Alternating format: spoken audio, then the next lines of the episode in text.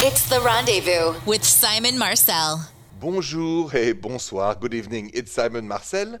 The accent is French. And just so you know, I'm at home uh, with uh, my loyal companion, the teddy bear, Mr. Lewis, who is in front of me, always smiling and always supporting. So uh, I posted actually a picture of Mr. Lewis on my website, therendezvousshow.com. It's a very popular part now of the show. Uh, so check him out and you can comment on Mr. Lewis and his outfit. Now, I want to invite you to participate. I'm building up what I call the Rendezvous Library of Love. And the reason is I think I realized that there are many love stories untold. Uh, stories that I was never told from your parents, your grandparents, from you. And I would like uh, my show to contain as many love stories as possible. So if you have one you want to tell and just write, just email me at therendezvousshow.com and we'll post it and everybody can read and feel better about it. It's inspirational. If you have any questions, 855 905 8255. I don't know if you share like me the need to hear positive things these days, but I certainly do. And one thing that really lifts my spirit is to hear a positive story among two human beings, right? Something romantic. So if you have a story to share, now is the time. 855 905 8255. Bonjour, Leandra. Bonjour, Simon. So I understand that you have a romantic boyfriend, very caring. Explain. Yeah, he really is. Um, we have a, a place in um, New York City that we both love, and I'm obsessed with these cookies, these black and white cookies that they make. Mm-hmm. And obviously, we can't go there, can't get there. We were supposed to hopefully go, um, you know, over spring break, and we could do that. And so um, the other night, he actually called them, and turns out they were making them still, and they'll uh, send them to you in the mail and so I got my favorite cookies. Oh, I, I, listen, this is super sweet. I gotta know, uh, how did that make you feel? Oh my God! I mean, I felt really special, and just knowing that he went out of his way to do that for me, and you know, he knew how much it meant to me, and having that like amazing thing to open up when I, you know, came in the door without knowing I was going to get it. It was just so nice to have something different and, you know, special. No question. And what kind of cookies are they? Oh, they're black and white cookies. So they're, uh-huh. you know, more like cake. They are so good. They've got black and white frosting on them, and they are Ooh. the size of my entire hand. man, oh man, oh, I like that. All right, well, Leandra, thank you so much for sharing that story. Uh, give credit to your boyfriend, and, and I wish you a wonderful night. Thank you, Simon. You too. So, I just got this very interesting question through a Facebook message from someone who needs my help to deal with her boyfriend who's driving her crazy doing one thing and one thing only all day long.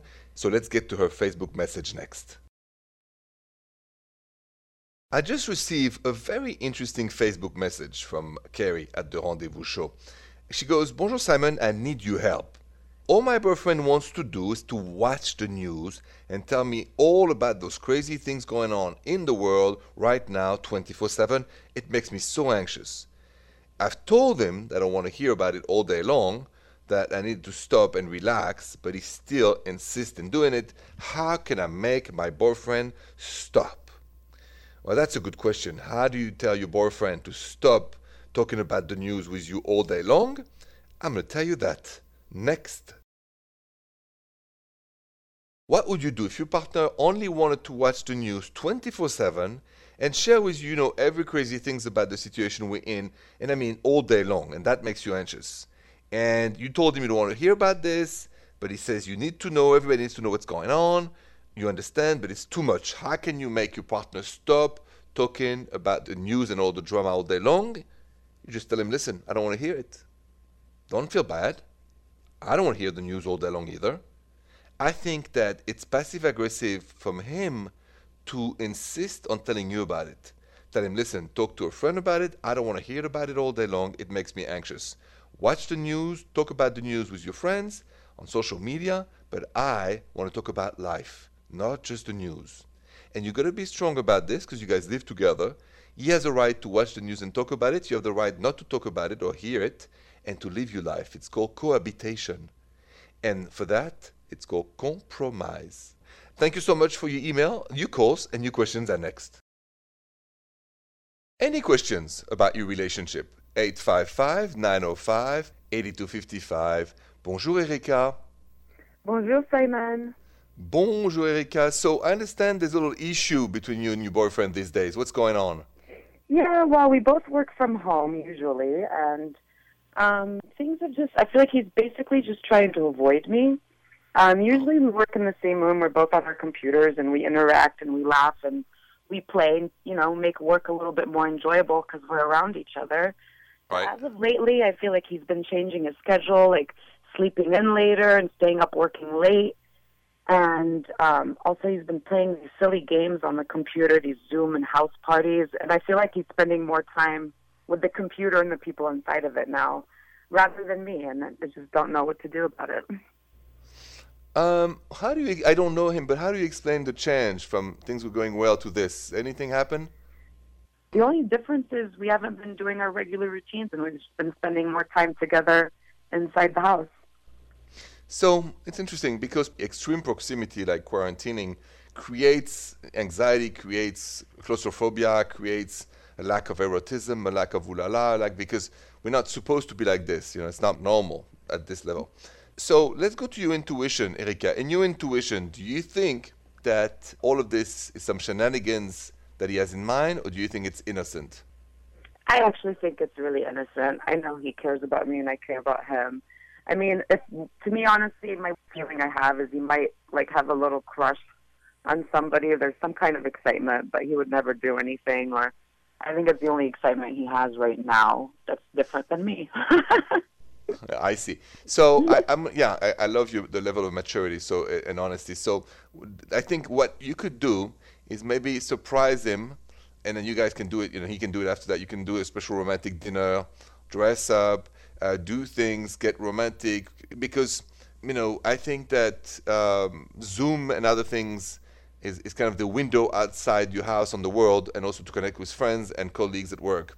So we still have to be romantic. So if you could do that, you know, have one dinner a week or every two weeks that is super romantic, fun, where the food is good, little wine, and then a little ooh la la, it's always good. Nice, that's a good one. I was actually thinking about putting on some lingerie and then calling him from the other room. yeah, we are certainly like that. That that's a great idea. So trust me, then he won't be interested in any zooming on anyone except you. So uh, I think it's a great strategy. Everybody has to use, you know, uh, a little romance these days. So, Erika, that's the way to go. Um, thank you so much for your call, and good luck to both of you. Oh, thank you for your advice, Simon. I really appreciate it. You're welcome, et bonsoir. Bonsoir. When you're in a relationship with someone and you feel they're a little bit distant, when is it time to talk about it, and when is it time to let it go? Let's talk about that. Have you ever been in a relationship where at one point you felt your partner was putting a little distance, was not as focused on you, was not, you know, was like spending more time on, you know, watching movies, video games, the news, uh, music, whatever, and then you felt like, you know, kind of left behind. Uh, and then you wonder, should I talk about it and should I not talk about it? So when is it time to talk about it? When your feelings are hurt, when your intuition rings red flag then you should not keep that unspoken and you should definitely address it and talk about what's going on. Because sometimes, you know, we ignore a partner because we just don't want to talk about one thing or we're upset at her or at him. So then it's great time to talk about it. And then when is it time to let it go when that happens? I'll tell you that next. Stay with me. If you're in an exclusive relationship, things are going well, but you feel at one point that your partner is kind of not giving you enough attention, that you know, uh, your partner is, you know, watching too much movies, video games, or uh, cooking, whatever it is, and you feel something is off, but you're not sure, and you think, oh, maybe this partner is thinking for another person. Are they, you know, do I need to investigate? Should I snoop and all of this? So, when is it time to actually let it go? When your intuition rings green and it's only anxiety, let it go. Your intuition is your guide about whether you should really address something or you're just being paranoid and you exaggerate something because you're upset about something else in your life, you're lonely, or you feel left behind. Truth is, we can't be on all the time together. So there's times I'm going to be less focused on you, sometimes you'll be less focused on me. So that's when you realize, hmm, I'll let it go this time, no biggie. You calls and new questions are next. If you feel in the mood to share a little bit of your private life with me, your romantic life, a good story, uh, something romantic that somebody's done for you, and maybe you've done for somebody, now is the time to call me 855 905 8255. Bonjour, Sophia. Bonjour, Simon. I understand your husband was very creative and did something very nice and sweet and romantic at your wedding. Tell me what happened. He did. So, um, my husband was adopted, and Uh-huh. when his adopted mom uh, passed away a few years ago, and he met my mom, he was just blown away at how uh, they're so much alike. And so he clung to her, you know, really strongly, and he wanted to do something special at our wedding. And so, in front of, you know, 200 something people, he danced with my mom and sang to her. Um, Oh. And I just, it was one of the most romantic um, gestures ever because even though it wasn't romantic to me, just watching him love my mom so much and embrace my family was um, one of the most beautiful things I've ever experienced with my relationship uh, with Tom. Yeah, I mean, h- how sweet. And and so, tell me, when you saw that, when you saw the singing, the dancing with him and your mom, emotionally, how did you feel? Oh my gosh, um, kind of speechless. You know, you dream about uh, your wedding, uh, you know, your whole life, and you never think of that moment of, you know, your husband dancing with your mom. It just kind of Right. passes through your head. So um, it kind of struck me, and I Uh-huh. couldn't wipe the smile off my face. Um, and I was also crying. It was a roller coaster of emotions, but um, I knew in that moment I made the best choice of my life to marry him. I love that. Well, listen, congratulations, first of all, to both of you. And I'm so happy Thank to hear this. And you bring a good vibe to this show of mine and, and, and to the universe. And we need to hear a lot of positive stories these days more than ever.